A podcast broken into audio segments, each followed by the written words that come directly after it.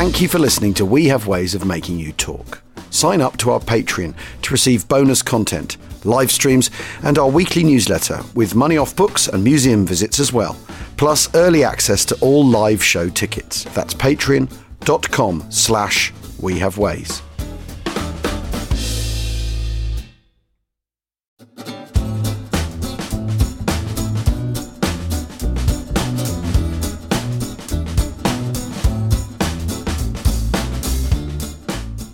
Achtung, Achtung. Welcome to We Have Ways of Making You Talk with me, Al Murray, and James Holland, the Second World War podcast for all your Second World War podcast history needs. Uh, James, you've been in uh, New Orleans because you sent you sent some video of you and I mean, I assumed you'd gone there to talk about the Second World War, but you sent some video of um, you in the Big Easy watching some trumpeter uh, uh, uh, Yeah, whale. yeah. Kermit Ruffins. He was absolutely amazing. he really was. He was that's properly the- good. That's a that's a properly you know uh, It's a uh, big, easy thing to do, isn't big- it? Well, but the trumpet Kermit Ruffins. There you go. Of course, he of course he plays the trumpet in New Orleans. Of course he does. What else would he do with his time? Of course he wears a pork pie hat. he was good. You'd have been impressed with their drummer as well. Boy, he was Well, something else. Well, they're all they're all you know they're, they're all they're all absolutely shit hot. Those people. Right. I just Well, want to read. I just want to read you on something. yeah, yeah. Twenty second of June, nineteen forty one. Wake up call at 0230. It is arse cold and we have been molested by midges. But never mind, it's a Sunday and today it's showtime. 0250, fire up and forward march. Lieutenant Scherner his platoon in front, then the boss and the heavy platoon and myself, the new boy and his rabble at the rear. From the Jura forest, we advance against the Saccaline position and the line at Burbischio to the bridge at Gara. As soon as we leave the forest, all hell breaks loose. I can't see anything at all, but I can hear some of our guys open up. Eventually, I and my lot also reach the spot where nothing seems to be going forward anymore because a long anti tank obstacle is halting the advance. A few bunkers are behind it, built from wood and sand, very solid work. The advancing infantry have been taken under fire from the bunkers, several wounded, and two or three are ki- killed with the result. The boss and a Panzer IV with Oberleutnant Leonhardt drive up to the wooden boxes and fire directly into the firing slits from a range of five metres and less. The fellows inside did not get out and kicked the bucket instead. They were Mongolians. That Wow. so this is this is this book, uh, new book um, called Blood, Dust and Snow by F- uh, which are the diaries of Friedrich Sander, um, e- uh, discovered, edited, and translated by Robin Schaefer. Um, uh, th- and it's it's this guy. He uh, it's his diaries from 1938 to 19 December 43, and he's Know a what he's, to him? well, well, you, you're gonna have to you're gonna have to read the book. It's incredible, and and there he is in his T38, um, uh, uh, you know, in his little Czech tank, and it's Yep. got hundreds of photos that are from this guy's Which which is is is not impervious to a boy's anti tank rifle. well, and, and so on, right? But it's got it's got tons of photos that that um, Sander himself took. Um, uh, it, it, it's it's it's just oh, it's a it's a a, a thirty five actually in some of this. It's even absolutely worse. it's absolutely extraordinary, and his own there, there are his own photos of the you know the Russian steppe, pictures of how exhausted everyone looks, Yeah. smashed up stuff, um, smashed up Russian stuff, and a great a, a- you know a great deal of you know uh, They all took photos. But it, this Oh, is this is tremendous. Can you see Um? I mean, this is this is it's an incredible book. Fascinating. It really fascinating, and I um uh, He looks um, quite mean on the front. I'm not going to lie. Yeah. look at this stuff. Yeah, yeah, yeah, yeah, yeah. But but Yeah, but yeah, but what's I mean, look at his photo on the front, though. You yeah, yeah, oh, yeah. He looks, he looks the he looks the part. Yeah, but but but but basically, what happens is he is he he becomes increasingly disillusioned with the whole thing. I think I think Where did Rob find? Where did Rob find it then? I'm not sure. I, I I don't know how he I don't know how he got hold of it, but it's it's uh, uh, um it's fascinating, and it's and he's he's he's wounded um in in the advance to Stalingrad um by by um anti tank fire, and then there's all this stuff about being in the hospital, and the which is horrendous. I absolutely have to get back to back to Germany. I you know I can't cope with being here anymore. It's really the, the stuff in the hospital is is absolutely horrendous. And then his diary stops in forty three, but it's it's a it's really great, and and and it re- uh, reading it, made me think of you know all those uh, chats we had about David Stahel's view of Stal- Stalingrad. You know, too much winning and all Yeah, that sort of stuff. And that, that you've got a guy who's like a a guy who's experiencing all that. It's it's Which uh, Panzer it's- group's he in then? Um. Uh. Oh God, I can't remember off the top of my head. Um. There's four uh, of them. yeah, It's got to be one he- to four. he's in um six Panzer Division. Sixth Panzer Division. I can't remember what, what what group that was in. Yeah. So he goes he goes up to Ostrov, um, uh, then up to Leningrad, and then they're redeployed and they're sent down to Vitebsk, over to Vyaz, uh, Vyazma, and on to Moscow. Okay, So he does he does he does all of that. he gets around a little bit. He gets around a little Well, bit. okay, this is the whole problem, of course, was all these panzer groups are constantly being moved because Hitler Yeah. kept changing his mind, like saying, "I want you to go to go to the south, and I want you to go to go go to the north, and Yeah. I want you to go to the centre," and then you know involves a massive deployment again. yeah, yeah. It's you know, it's it- absolute nightmare. it's it's fascinating and and you know when you get to the when you get to the winter of 41 what you get is is the russian artillery starts sort of getting better and more difficult to deal with and you know the, the, the, the, their luck their luck starts to run out. Anyway i, I recommend it. I haven't read all of it. Um So you, a you don't know what happens in. I've a fair, read a fair chunk of it. Well i did my So usual part thing of Army Group Centre, so that means it must be in either two or yeah i picked i picked i picked some dates i wanted to read. I went to the end which is what i always do with books. So I look, look do you always? Read the end, yeah yeah exactly. Um but you're not Uh, going to reveal what happens. No, well, no, I'm not going to. Not going to. I mean, the spoiler is the Germans lose the Second World War. If that's what people are worried about. Well, I've I've just had a um, um, So, what have you been up years, to? years well years ago when I was doing Italy's Sorrow, I found this um, incredible memoir by Yeah. Hans Golda, who is the seventh battery commander in in Werfer Regiment Seventy One, Right. Which for much of the time is attached to um, the Fifteenth Panzer Grenadier Division, Okay. and. He's an incredibly. It's it's impossible not to like him. He's a he's a tough old professional, but he's also sentimental as well. Yep. um, and you know he's a he's a he's a proud German patriot, definitely, but he sees the beauty in life, and uh, uh, and he gets very sort of very carried away with things, and and and he says it as as it was. And I've got the first part of his his memoir back um, a couple of days ago, and I've been re-reading it, which covers all the Salerno bit and Yeah. Volturno Yeah. and the Winter Line and Cassino, and he's in all those places. So he's you know part of the Salerno counterattack effort. There near Capua um, on the Volturno.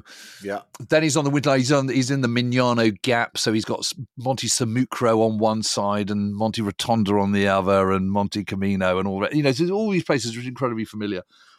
And it's just it's just incredible the, the the the descriptions and some of it is is is funny some of it is really moving some of it is Yeah. just disgusting frankly you know people's heads being blown off and finding Yeah. a fighter pilot in bits and they recover a bit of his shoulder and Yeah. you know all sorts of, i mean it's really really unsparing and and I've got to say, you know, when you when you're kind of sort of, if the overall theme on this is this was just an absolute Horror show. horror show, which you know it's it's certainly grist to the mill. It's Yeah. just extraordinary. But but I do think it's interesting. You know, we we we do always tend to because they're on the side of the Nazis and and because they're wearing swastikas on their uniforms and all the rest of it, we do always tend to kind of sort of lump them together a little bit and uh, and Yeah. obviously you know Waitman Beorn's got very strong views about this and thinks they're all culpable and and, and all Yeah. the rest of it but you know they are still human beings uh, and and whether they're despicable or whether they're not um they've got feelings they have relationships with their comrades you know Yeah. they've they you know there, there are sentiments there are Well, and you know and, and, and it's hard not to you know you you read them and you and you you see them as as as real people um, just as much as you do a tommy or a you know an but american but or but then that, that also that also necessarily raises the question of what of of what is culpability? Would I be culpable? You know, ordinary nice people are, are, are capable of appalling things as well. You know that that that, that where do these where do these lines all fall in in the choices you make and all that sort of stuff. Uh, uh, and I think that that because because I mean Sanders, in, including these photos, there is there is a snapshot of people on people on the gallows. You know, people who've been partisans who've been hanged. Partisans could be absolutely be anybody on the Eastern Front. It could be anyone anyone that they, they decide to string up, and that's in his that's in his little book of snaps.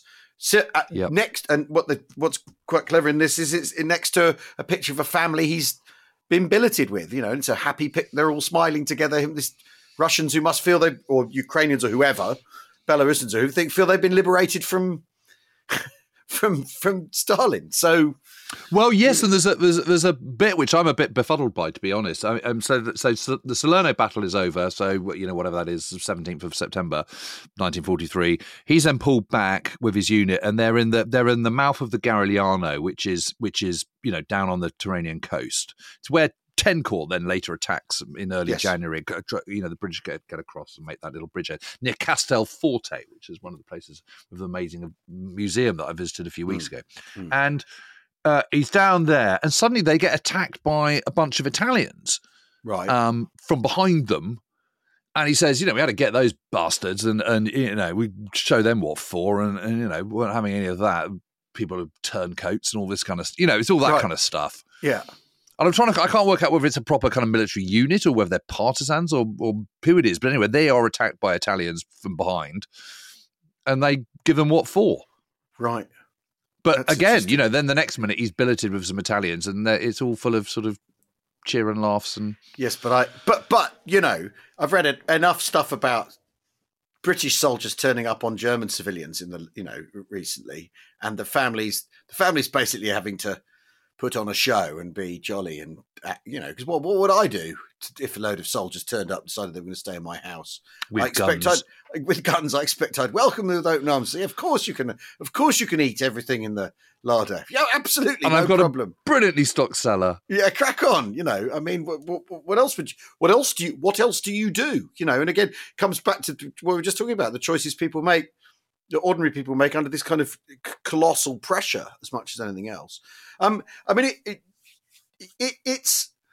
Yeah, I mean the the getting these personal accounts and putting flesh on the bones of the people is really is really important, isn't it? It's because I think so. Yeah, because think it is. because I it- otherwise it, it can be arrows on maps and ideas of sort of um, you know factories defeating factories and all that, which I think you've you know which which is important to understand, but you've also got to think about got to think about the, the software amidst the hardware of, of, of war, you know, and the people being the software. If you see what I mean?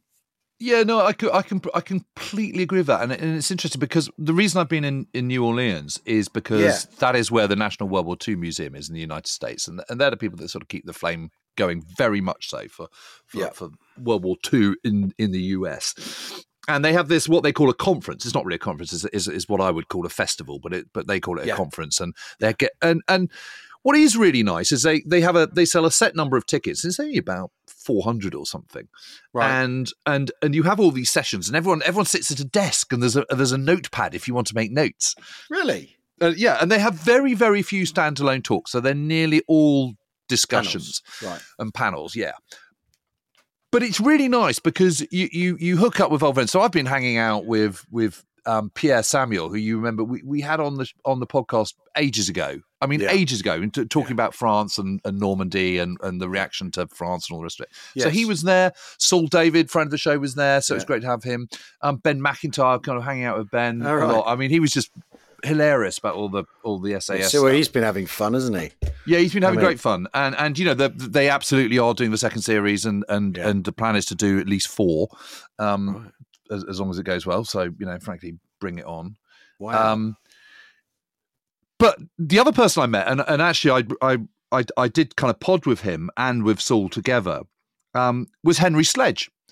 So Henry's father is Eugene Sledge, Sledgehammer, as in with the Right. old breed. You know, one of the one of the the great classic memoirs. I mean, it's Yeah. right up there, isn't it? Yeah. With Quartered Safe Out Here and yeah, yeah.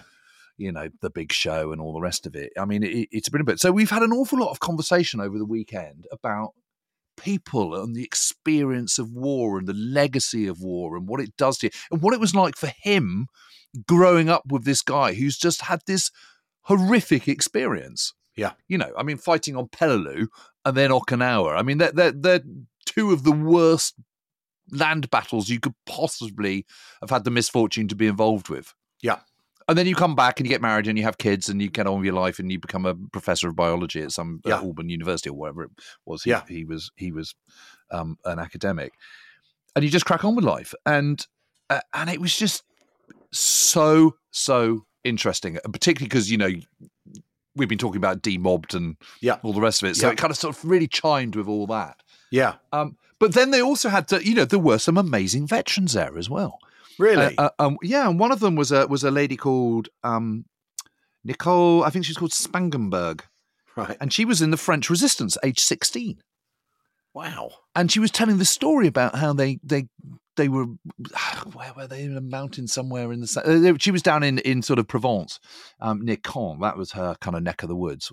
Almost, yeah. I think she was Cannes. But but anyway, so she was telling the story, and and there was this Polish resistance fighter, and he got he got wounded in the leg, and it was that, and it's you know so they had to carry him on. A, they put him on a mule, and they led him up into the Yeah. mountains to try and sort of save him. And it, and, and obviously you know it's hot, and the leg got bad and stuff, so they had to chop it off.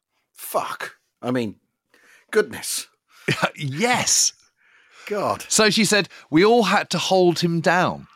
And we Oh. gave him lots and lots of Calvados. She said, "You've all heard of Calvados." We all went, "Yes," you know. Yeah, yeah, absolutely. Yeah. And, and they said, and then they removed his leg. Bloody hell. She God. said, "I have to say, it's one of the most, it's one of the things in my life that that sort of stuck with me more than more than any other." You kind of think, age Well, sixteen, yeah. at a mountain with a pole, his legs about, you know, he's to, That- that- and, then, that and then we said, said, "Well, what happened to him? Did he survive?" And he went, "No." Oh, no. But she was she was just just fabulous. Anyway, she realised she, she after the war she'd never heard of of Christina Skarbek, Right. Yeah. you know, who we were talking to Clare Mulley about. Yes. Yeah. but but then learned about her, so read up on her life and everything, and she realised that they were in the that there was a day when they were in the same place on the mountain together. Amazing. That they must have been, but she just, you know, she can't remember her, doesn't remember seeing her, but but but they had to have been in the same place. That's incredible. Yeah, it was absolutely incredible. And then I met, and then I bumped into, you know, I was literally I was just about to leave um, yesterday morning, and I got into the lift, Yeah. and there's Lucky Luckadoo. He's one of the is who's one of the legends of the Hundredth bomb group from Right. Thorpe Abbots. You know about which Masters of the Air is, Yeah. Yeah. uh, etc. etc. And uh, uh, and anyway, he said, "Oh, you know, you you heading back?" And I said, "Yes." He said, "Where have you got to go to?" And I said, "Well, I'm back back to England." And he said, "Oh, whereabouts?" And I said, "Well, you know, down the Salisbury Way." And he said, "Oh, yeah, I was in uh, I, I was in uh, I was in England in the war. I was at a place called Thorpe's Abbot. Have you ever heard of it?" And I said, "Yes, I have. I've I've I've uh, uh, I've crawled all around the kind of you know the overgrown Quonset huts and all the rest of it." Of it. And he said, "Oh, yeah, there. I was there in the war." I said, "Yeah, I know you were." That's exactly who he was. Hundred years old. Wow. He was properly good though. I mean, he was still. And then I spoke to I spoke to Ken Beckman, who who had been a navigator and done forty eight missions. So he did he did seven or so with his crew, Yeah. and then someone and then the lead the lead navigator got you know they got ship went down, yeah. so he had to step up on the mission You and he did such a good lead job. They said, "Well, you can you can stay." So then then he just stayed, and he he he ended up being the youngest major in the Eighth Air Force by by the early part of 1944. He was there the whole of that. You know, he arrived in October 1943, so absolutely the single most worst moment yeah. of all. All through Big Week, What? and so the only reason he did 48 missions, not 50, was because the war ended. right. Okay. by the time, time we got to that point. Uh, but eh, you know, and, and I, I recorded a session with him, so we'll we'll get that out at some point. But he he was just so delightful and so completely on it. Still, and he just had his hundredth birthday the, the previous week. so He flying. just as, he just kept saying, "I was just so lucky." He said, "I've just I've been lucky all my life." so flying as lead navigators. Did, did the Americans because they're flying by day? You have a guy at the front who's navigating for the formation. Is it? Is, Yeah. is that what? That's what they're doing? Because I know they hand over to the bombardier when they get to the target, don't they? That, that the Yeah. Pilot hands over to the bombardier, and the basically Yep. the bombardier Yep. essentially steers the air- uh, contr- commands the aircraft at that point. I mean, is, is that what they? Well, I'm going to. I'll give you a sneak preview. So, so he told me this main story that that he directed. They were they were they were hitting um, an airfield in Holland, Hmm, and um, the, the bombardier just released his bombs too early. right. You know, he, he got them to the right place. Yeah. Um, Ken Beckman had, yeah. Yeah. but the bombardier released them too early, and of course everyone falls on that. So the whole, the, you know, they, they pummeled some village or something, but they didn't hit an airfield at all. And a short while later, no, um, then later on the next tour he was on, he got completely shot up and he was, you know, two engines out and he wasn't going to, you know, the whole place was riddled with shrapnel and, and they weren't going to make it home. So they were looking around for an airfield and the airfield he landed on was the one they should have pulverized, but didn't. wow, that's amazing. yeah, isn't it? Uh, fortunes of war, right there. Oh, Incredible. God, he just kept saying, I've just been so lucky. I've been lucky all my life. That's amazing. So anyway, so he stayed in the Air Force, retired at 50. So he said, said, so I had 50 years, uh, first part, you know, I retired at 50, and then the last 50 years I've I've been retired. I said, what? So he didn't do another job or anything? He said, no. He said, every day's a Saturday. That's amazing. yeah, and check this out. He still teaches navigation. Really? That's incredible. Yeah. Absolutely He's incredible. absolutely incredible. So he's not not totally retired if he's still teaching navigation, but I mean he's he's doing he's doing He what he, he, just does it. He just does it for fun because he really likes it. He's really fascinated by navigation. It's like Mike. Sadler. so anyway, so so it's been it's been it's been fascinating, but but it, it's What it's were the panels about though? What what what? what? Well, so Saul Saul did a panel with with Henry Sledge about K Company of the whatever the Yeah. Fourth Marines or whatever it is.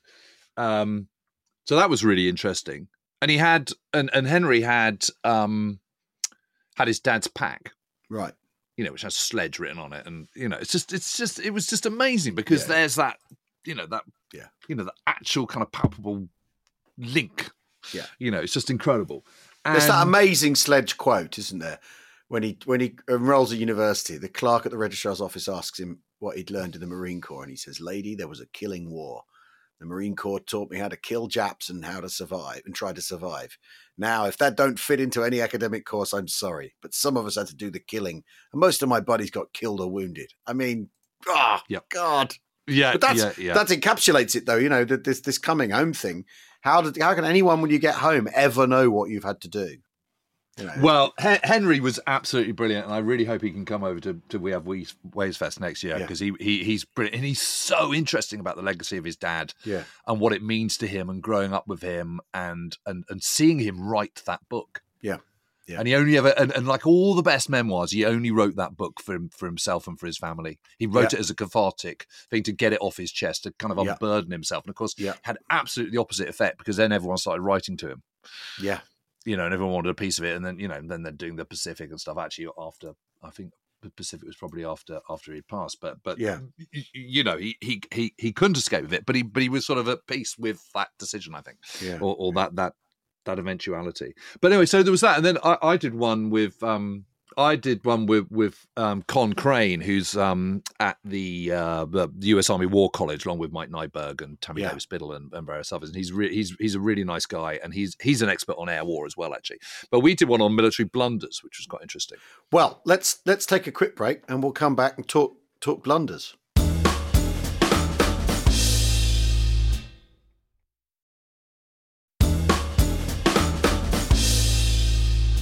Welcome back to Way of Ways of Making You Talk with me, Al Murray and James Holland. And We just got to the subject of blunders, and uh, so it was a, uh, like a full. How many on the panel? Yourself and just the two of you. Yeah, and John Curatola, who's one of the kind of you know he's one of the in-house guys. So Yeah. he was sort of chairing it and, and sort of letting Colin and I just sort of riff. But but we'd had a bit of chat beforehand, so that it wasn't complete, total kind of free for all riff. Well, so what quali- what qualifies as a blunder then? Um, well, because- that was that was the whole point because I mean, so so they asked me to go first, so I said, well, you know, you know, where do you start? I mean, you Well, know, invading Poland. in- Mutaguchi Renya kind of getting a little bit carried away on the Marco Polo bridge. You know, that didn't Yeah. work out very well, did it? And Yeah, you know, yeah. then, you, sort of go, you know, Hitler invading Poland on the first September. You know, that didn't work out brilliantly either. And you know, we, I sort of went through all the way up to the halt order, and then realised Yeah. I was still only in May 1940. and, and so, so, but but but Con was interesting because he said, and, and we'd all, you know, we'd obviously sort of primed all this beforehand.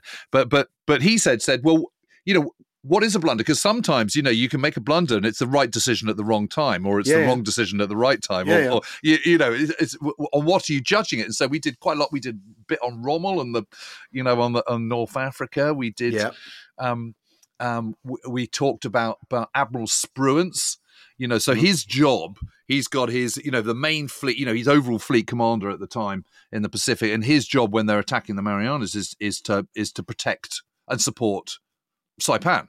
Yeah. You know, and not abandon the and not abandon the assault fleet, Yeah. which is under Kelly Turner, Yeah. and um uh, uh, uh, and stick with them. Yeah. But then Admiral Ozawa then comes out with his, you know, his his um, Japanese fleet with his carriers and all the rest of it. And there is a massive opportunity for Task Force 58, which is um, which is Pete Mitscher, Yeah. um, who's um, to you know slaughter them, Hmm. And Spruance won't let them go. Yeah. and that's because the primary goal is to support Saipan. That's Yeah. that's what they've got to do, and it doesn't Yeah, yeah. matter that Ozawa's come up. And of course, Ozawa then sends off his planes, but they can see them coming, and they, you know that's the Philippine turkey shoot where they just absolutely slaughter, you know, literally the whole lot. Um, and they do sink two Japanese carriers, but but there is this feeling that there is this missed opportunity that They, they, could have done sunk- more. They could have Yeah. sunk all nine of them, or six Yeah. of them, or whatever. Yeah. And it's the kind of the Nelson thing of saying, you know, I'm not happy with eleven ships taken or fifteen. You know, anything that Yeah. would would make me happy is if we got all of them. It's that Yeah. kind of thing. Yeah, yeah, um, yeah, yeah. Um, and there's been this sort of you know fevered debate about it about it ever since. But but Well, that's I interesting because that's because that's a sort of blunder of omission, isn't it? You know that there are that that because because I think people think of blunders as things where you you attempt something it doesn't come off, whereas that whereas that's you know a blunder of not not grabbing your moment, not seizing the not seizing the opportunity, and then and the thing is is. Uh, You, you could you could you could overlay the whole of the Second World War and find all sorts of things where people didn't pick it up pick a moment that with hind you know there's there's, there's a there's a whole slab of hindsight flying around in this, isn't there? It's the it's the oh, completely. But but but but you know, someone like sort of like um um Jocko Clark, he's the um he's one of the kind of sub task force 58 commanders you know he's absolutely chomping at the bit because he's got all his you know his aviators all primed his aircraft carrier you know good to go you know 25 Yeah. knots let's let's go and do it um but he's not seeing any of the decisions that that that Spruance is, is No. seeing no. and you know Spruance says I never regretted it. I you know th- this is what this was the primary goal was to support Saipan. Yeah, You know, th- this a- is what we had to do. And you know you have to remember that the nearest base is a thousand miles away. Well, yes, I mean that's the that's the that's the thing, isn't it? Is that is that um and also things have things have gone wrong when people have been deviated, haven't they? That's the, the Yeah. you know, you've, you you you could completely see why he might make that decision or stick stick to that, stick to his orders. I mean, all he's doing there is sticking well, to yes, and the truth of the matter is, is the Japanese are screwed anyway. So you know, Yeah. you, you don't need to make that that decision right there and then. Yeah. What you need to do is make sure that the troops, you, you know, if you were on, if you're a, a marine on Saipan, Yeah. and you can see everyone offshore, and then you suddenly you, you, word gets out that they've all Buggered buggered off. off. Yeah. how are you going to feel? Like, thanks Well, a lot, guys. And you also, you also, if you've been, you know, you, you also know what the margin, the, the narrow margins are um, in fighting in the Pacific. If you if you consider Midway, where there's a fi- you know, there's a five minute margin between success and disaster, maybe an in, an, an an entanglement you hadn't banked on is the, exactly the sort of thing you shouldn't take on, no matter no matter the you know the damage you could do. Yeah, no, absolutely. And, and, And- you know, and- Jo- and and, Jocko Clark and William Harrill, who are the two kind of, you know, sub, what are they, rear admirals, I think, Yeah, of, of Task Force 58.1 and Task Force 58.4 or whatever it is. you know, these sort of bits of. I, I suppose I suppose having been Task Force 58 commander is like having an army, and these are Yeah. kind of like divisions, aren't they? I suppose Yeah. that's that's Yeah. how one would think of it.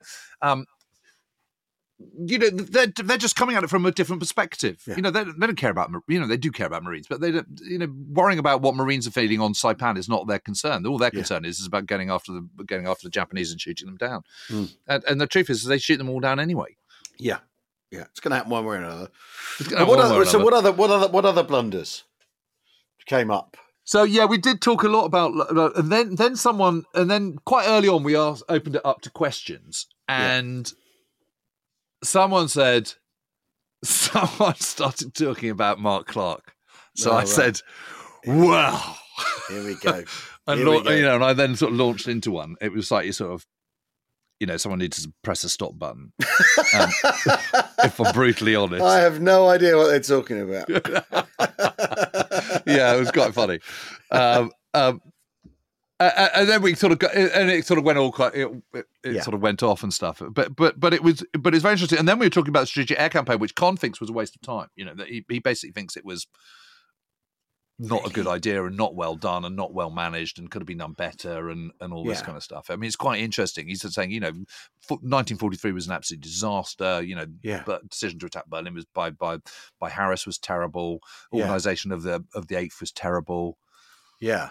And I and so I was saying, yeah, but you know, you've got to remember all this stuff is quite new. I mean, you know, you've got to kind of learn on the job. You know, these are all kind of you, you know, you're you're acting out on principles that have been worked out in peacetime in the 1930s when you've got different equipment, different stuff.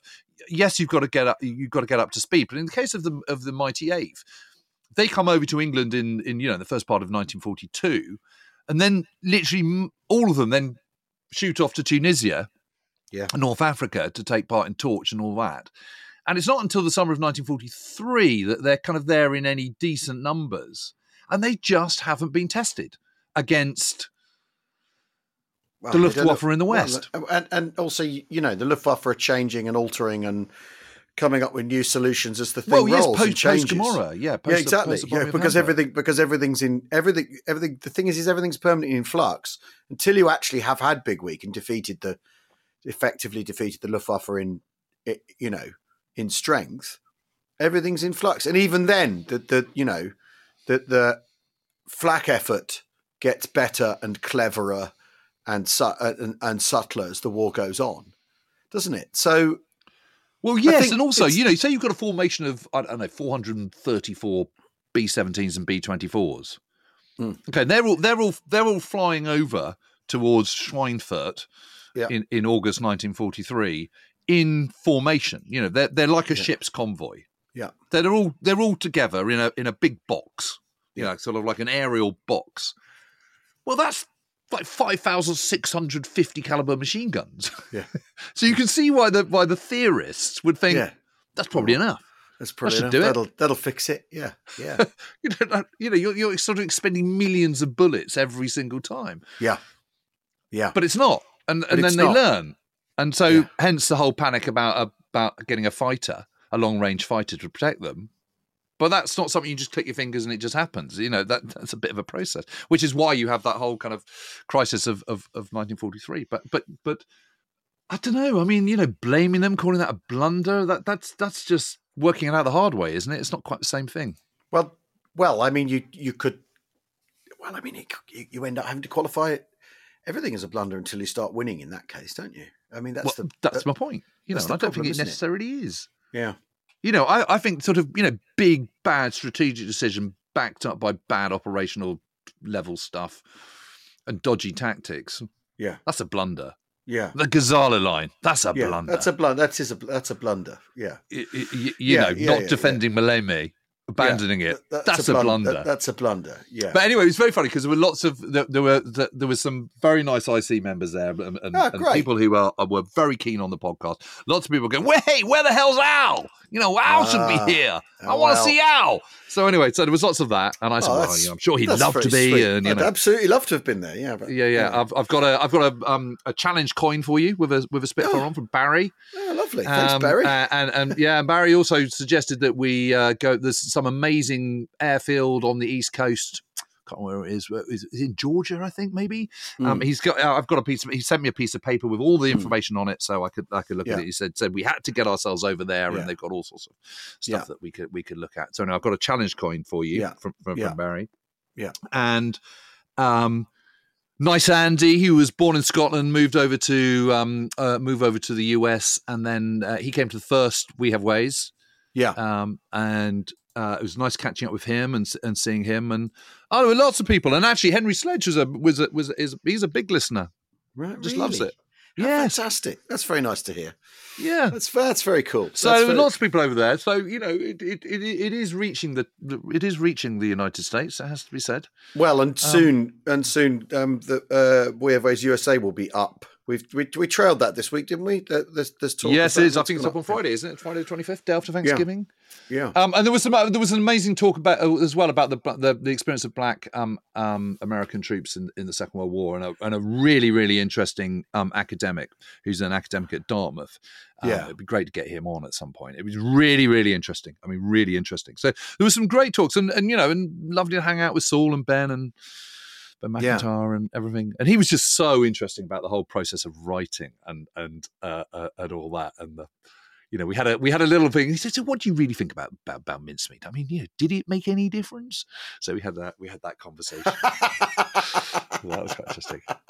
I gave him my two you- yeah, well, we know what you. I mean, uh, regular listeners will know what you think about mincemeat. That it didn't move the needle at all. That, yes, he was slightly, you know, he was inevitably sort of slightly questioning, but but also then sort of going, "Hey, well, okay, well, maybe." I said, "I have always slightly wondered," but he was great. It was lovely talking to him. He's he's such a nice guy. Anyway, he's, Yeah. he is definitely going to come to We Have Ways. He he, he, Ah, he said he'd absolutely love to come, and I think he'll be said. I, I promise you, he did he did the final talk of the uh, so so the last night of the of the Hmm. conference Yeah, um, is is a dinner in the in the Boeing hall, which has sort of you know above you you've got an Avenger and a P fifty one and a Yeah. B seventeen and and a, and a Wildcat and, or Hellcat, Yeah. um, and they're all hanging from you. It slightly makes you slightly nervous sitting directly underneath them. I've got to say when you, when the when the wires look incredibly thin to me, but anyway, but but you have the dinner and then and then you know before you get down to pud, um, they have a guest speaker uh, Right. and and they can be quite mixed. It has to be said. Yeah. Um, but Ben stood up and did his talk on Colditz, and it was absolutely totally brilliant. oh, excellent. He does it with just the lightest of touches. It, it was Yeah. so. It was really, really funny as well. I mean, really, really funny Oh, uh, in parts about what they all got up to and and capturing what they had this outbreak of wasps and they or the Brits would capture all these wasps managed to catch them and then tie little bits of with thread they'd tie wafer uh, cigarette paper Yeah, um, to the legs of the wasps. Right. okay. With, with, with with Deutschland kaputt written on it. And then they'd keep them all and then uh, but they actually parade four times a day and then at one of the parades they all released them all. Oh, that's fantastic. the idea was that they'd go all over outside of the castle. You know they wasps can escape the castle really really funny. That's absolutely bonkers. yeah yeah yeah. And, uh, one of the first inmates was some american air force guy. He was a spy and he was just saying he was like the worst spy ever. He looked just like lord Melchett in, in Yeah. blackadder goes forth. Uh, uh, but, but he was american. And this guy's the most hapless useless spy ever. He was really and got, got captured I mean. But but also, but but he was very good about the um about the commandant. He was a very sort of learned man and a, and a Mm. former school teacher, and and had t- taught at Cheltenham College Right. before the war, so Right. spoke fluent English and was very learned and knew absolutely what everyone was up to all the time. Yeah. But, but when people used to try and escape, you know, he'd then get them back and take photographs of them and persuade them to pose in their their costumes. Really? And he'd also collect created a museum of stuff that he'd captured of people, you know, sort of Escaping costumes, escaping stuff, and all the rest of it. There was this French woman who, who sort of um who, who who dressed up as a woman, a sort of middle-aged, frumpy woman, Yeah. um, and managed to get out of the gates before was sort of before was called back, um, Yeah. just by bad luck. Yeah. Someone saying, you know, hey Fräulein, you know, uh, and then realised that you know he had a sort of two-day stubble. Amazing. anyway, then and then he persuaded her to to dress up again and pose for for his photos.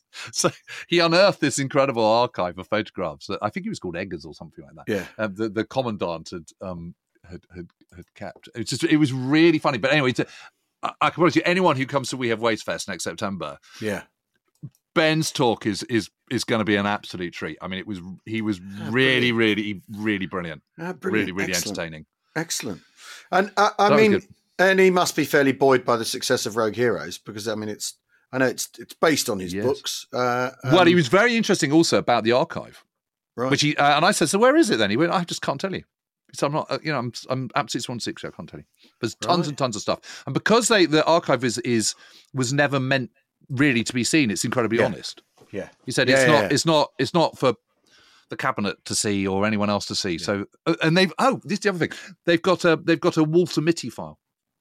Have they? They've got an entire Walter Mitty file of What, memoirs, tracing of all the- diaries of of people who claim to have been in the SAS who never were, God, that's fantastic. isn't it? So we then That got is so a- interesting. So we on a huge thing about Denis Avey and, and people and and Yeah. um, and various other people that he thought were were sort of Ah, bullshit. fascinating. Really, That's really interesting. But anyway, I don't want to spill the beans. Oh, it'd be great. But- but- I mean, the but- subject but- of Walts is fascinating in itself. It- I it- mean, well, isn't it? But but anyway, Yeah. yes, the Walts file, yeah, Yeah.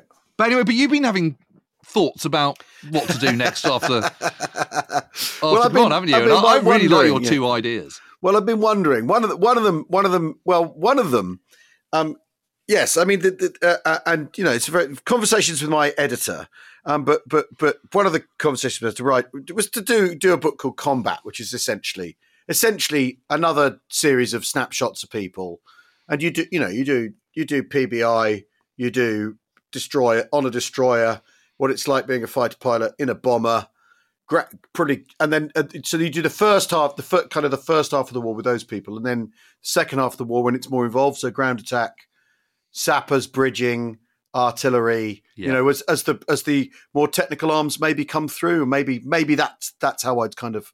Go, go Someone in a about look- flail? Look, look at it. Someone in a flail, maybe, and and then a, and an intermission in the middle, which would be R and R. You know, how do you relax when you're doing all these terrible things, having to deal with this? And that, I, I that- mean, I just think WNTL. I mean, well, well, well, yeah, and I- and you know, you need to find some find some cast it, and you need to find some sort of um, uh, uh, um, you know, find the angle and find the you know, because because I, think the thing with the the thing with the, thinking about the infantry is that you know that oh they're infantry mechanized supposedly in the Second World War, but they are they are they absolutely are not.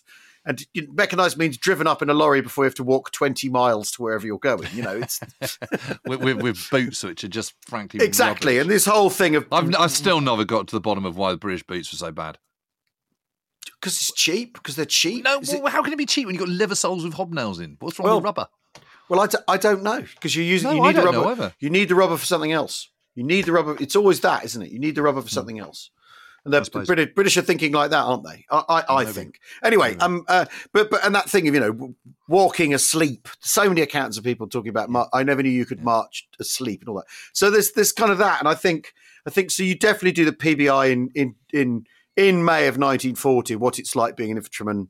You know, going up to the Dyle line and coming back, and then and then you know sort of nadir of the infantry experience, which nevertheless contains all the stuff that infantrymen have to do when it's going well, which is, you know, endless tabbing, uh, staying awake, um, uh, keeping your weapon clean, just the, the absolute that stuff, that bare bone stuff of being an infantryman, which I think is, which is very very interesting. And in fact, when we went when we went on our um, Arnhem trip. Um, uh, oh gosh, I can't remember which one of the chaps was talking about how he'd been an infanteer, and he said it's all about being you know you, you, how fit you have to be to do it you ha- you know and it's anyone over 30 just can't keep up you have to be absent, and the officers have to be as fit as the men and then and then read And their some. mail and you Yeah. know and make sure their Yeah. weapons are clean and all that stuff so there's something in that and then i just sort of think then at the other end of the you know the other end of the spectrum you well then you've got people in submarines you've got you know the, the, the, Just also the your ex- artillerymen and, and all that. and you, Well, about well, and exhaustion like- of the of the PBI, but then but then Well, you know but the being an artilleryman, he's got artilleryman- constantly loading stuff up and You're, you're you know, digging. You're unpacking- digging.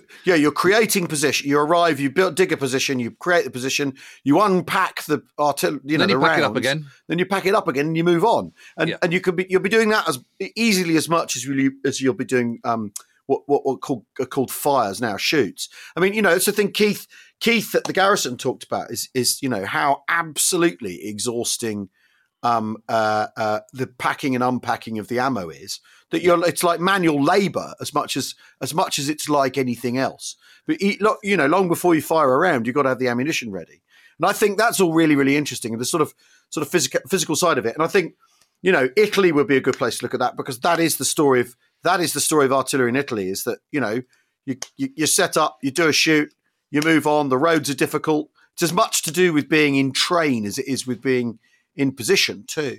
So so anyway, so I'm thinking about that, and then the other idea, and I, um and you know this is the, well, I, I, think you should definitely do that, but you should definitely definitely definitely do it. What, but, yeah, but, but the, the, other one is really good the, as well. But the other, the one, but the other one, the other one is you know has the sort of tang of inevitability about it, which is that I write about I write about the Battle of Arnhem, but what it would be because the problem is, and it's interesting this because um, uh, when when Antony Beevor's book came out, um, uh, there was a review that said, you know, the book becomes repetitious because the because the Thursday, Friday, and Saturday of the battle in the Oosterbeek perimeter is repetitious. It's the same, essentially the same every day. They hang on, they're mortared in the morning, they put the fires out. They, they, they, there's some sort of escapades with tanks trying to come through, bold stands with anti-tank. You know, it's basically it's kind of similar every day. And all the books you ever read, all the accounts you ever read, we, you know, are, are also loaded with hindsight because of because of the operation failing and everything. So I want to write about one day, and you write about you write from midnight to midnight on the. Tuesday. You Tuesday. want to do the Tuesday, don't you? You do the Tuesday because the Tuesday's got everything in it. They're still at the bridge, but but they they know they're running out of time. They fail to push into the town. What's that? Is that the nineteenth? It's the nineteenth. Yeah. Yeah. There's a the, the, second lift has arrived. There's a supply lift, and some of the poles arrive while four para are, are um, extricating themselves from when they get too far east, um, north of the railway line, in, uh, um, in the woods. And there's the, the, the, the, calamitous bit where they evacuate across the landing zone as the gliders are coming in with the Pol- Polish stuff. Polish yep. because the Polish weapons are dropped the wrong side of the, you know, different yep. side of the river to the Polish parachutists. You know, all that is the plan. And and I just sort of think that Tuesday and and you've also got it starts with Urquhart lost.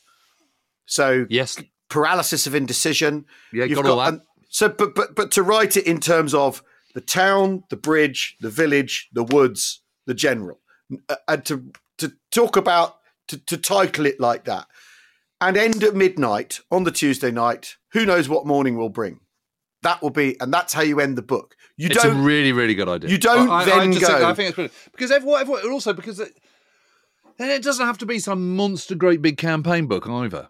Yeah, well, because because the, cause the thing is, is those the, the, you know when I came to writing command, the, the the, the question is how do I write a book that isn't like other books I've read, you know that, that would interest and a book that would interest me that would thrill me. And there's an amazing book about the Battle of Waterloo called The Battle by Alessandro Barbero, who's an Italian historian, and it's a page turner. It's an absolute thriller. And even though you obviously you know the what happens at the end of the day at Waterloo, you know, and it's the 52nd Regiment. It's the Oxford Bucks who break the Imperial Guard, and you know that's a that's a fact and undisputed. And um, everyone knows that it's the soldiers of Oxford who win the win the Battle of Waterloo. And anyone who disagrees with me, um, email the podcast, and I won't read your email. But the point is, the, the point is, art. The thing with Arnhem is, I don't want to write. I don't. I wouldn't. There's nothing to contribute with a book of, um, oh, you know, uh, there were panzers there after all. There's nothing to contribute with a book that, that has that. Or meanwhile, meanwhile,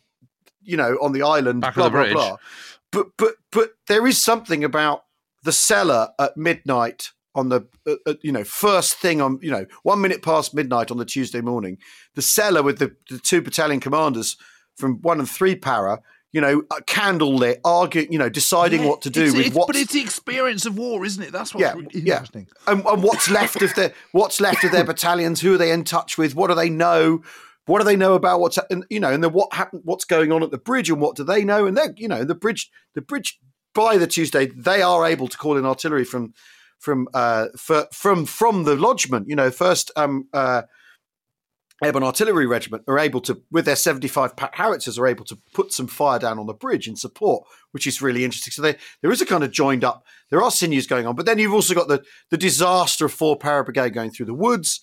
You've got, and then the and then everyone deciding in the afternoon of the Tuesday to return to the to the perimeter. So you've you know uh, uh, the South Staffs bugging out and all sorts of all sorts of stuff there. So you've got you've got basically all the elements of the battle as as the story gets told, but just the one day. And you don't and the book ends with who knows what the morning will bring. So if someone wants to find out, they're going to have to go and buy another book about the Battle of Arnhem and find out. You, you, you know what I mean? I don't want to end I with. think it's a really good idea. If I, only- I, I think it works on every level. I really, really do. And I, but I also really like the sound of combat. So I think what you need Yeah. to do is you need to get you need to sign up for two books, not one. You Ian, just need to take take take a deep breath and just go for it. Yes, well, if my editor is listening, they can um, enjoy. Uh, can enjoy this. I think it's a this- really, this- really good idea. this, and I- this hustle if it, that's if going it was on me, now. I'd do Arnhem first, then I'd do combat. I mean, the thing is, the thing is, obviously, it would be a book with digression. So if you know, there's a if there's a bit with a pier, you've got to talk about what that is. You know, you've got to course you've got to explain that. You've got, uh, and and because there's the because there's a lift, you you can talk about the what's going on, in, how the gliders work, what that is, what's how that's been arrived at, and all that. sort of. There's there's, there's enough room for digression, but the idea is midnight to midnight. So you don't do oh, the landings have gone spectacularly that Sunday afternoon. You know, they bombed the lunatic asylum. You don't you don't do that because it's because the truth is it's been done. And the, and No, I think well, I think there's a massive advantage of keeping it in the moment, yeah keeping it Yeah. I mean, you know, that's what I've been trying to do with with. Oh, obviously, I'm going to put some analysis in in Yeah. Cassino, but what I'm trying to do is keep it. Yeah. Is not read too many secondary sources. I want to read. Yeah. Just just accounts and primary sources of, of Yeah. what's going on right there on that moment, how Yeah. it is see, perceived then, and I think that's the advantage you can have of that because your your guys you're writing about don't have that hindsight. No. because it's just 24 hours or 12 No. hours or whatever. No. It's No. a really, no. really nice idea, and I think actually. So the other thing about the, the Ben Macintyre said, said, said, said, every time you write, you you, you want to have jeopardy. Yeah. you want jeopardy at every turn. yeah You, you've got to think about your narrative arc, and you've got to think about jeopardy. Yeah. That's what people want. That's that's what makes something compelling. And you'll get yeah. that because although ultimately we know what happens. I mean, in the same way that that in 24 out of 25 Bond films, you always know he's going to be okay. Yeah. You, you know, or you know Tom Cruise in Mission Impossible he's going to get out of it. Yeah. Yeah. Yes, you don't want you, to but, but, you, st- but you're still on the edge of the seat saying, you know, gosh, yeah. I hope he doesn't get thrown out the yeah. window on the train or whatever. Yeah, yeah, yeah, yeah, yeah, yeah, yeah. well, it's yeah, exactly, exactly. I mean, yes i mean the the thing is is the thing is is you if you're and this is i mean this is the old one of the old arguments around history if you're are you writing to be read um uh which is really really important isn't it i mean it's Uh, that, that- well, I hundred. uh, That's hundred percent what I'm doing. I have to say. yeah yeah yeah but but but but that that remembering that holding that and bearing that in mind is, Yeah, yeah. is really important isn't it um yeah. 100%. anyway anyway well, yeah. I think well, I, well, I think those are really good ideas. It'd be interesting Yeah, to see whether you get any a lot- feedback on that. it's a lot of Um, bloody a work couple of things mate. I've got to mention. Um, we've got we got we have ways of making you talk USA starting on Friday, twenty yes fifth of yes November. yeah I also want to remember um, remind people about Wind Song, the um the the Oh, Dunkirk little yeah. ship. So Yeah. the the the website, if you want to help, Yeah. is wellnessoverwaves.com. So it is wellnessoverwaves.com. dot com And you haven't got much time to save it, folks. Yeah. Because the it's going to be if it's not ready by middle of December, it's it's gone go to the scrapyard it's going to scrap me odd. It's a Yeah. Dunkirk little ship. Can't can't let that happen. The other thing as I'm doing a talk with my brother to raise money for some Alzheimer thing in Salisbury Yeah. on the 9th of December from Yeah. 6.30. If anyone's interested and anyone's in the neck of the woods. excellent But I think we're going to record it and put it out as a as a sort of extra podcast on oh brilliant both what channels. for, I think that's both channels as a yeah, I team think so. Oh, I think it's a nice thing to do, isn't it? And um, yeah it is yeah and and you know raise a little bit of Alzheimer charity money. brilliant that's excellent Um, and there's no point advertising the National Army Museum one because that's sold It's out. sold out yeah yeah yeah But I think they live stream it, don't they? i think so yeah i think that's happening Hmm. i need to figure out what what if we're going to talk about jim Yeah, well, it's a tough one, isn't it? Talking about yeah command. it's, it's Oh, hard, yeah. anything to say at all. Excellent. Well, we hope you've enjoyed this week's uh, discursive episode. We will see you all again very soon. There's lots of great stuff on the Patreon still. With the Jocks is just drawing to its close, I believe. Um, uh, and uh, we've got we've got lots of stuff in the can, haven't we? So there's lots to come. Got a lot of stuff in the can. Yeah. Yeah. Well, even more now after my weekend in New Orleans. Yeah, exactly, exactly, exactly. Including Kermit Muffin, Kermit Muffin, or whatever his name is. Kermit Ruffins.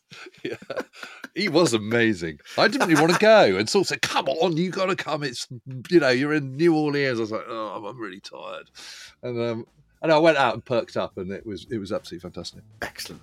Right, we will see you all very soon. Thanks for listening. Bye bye. Cheerio.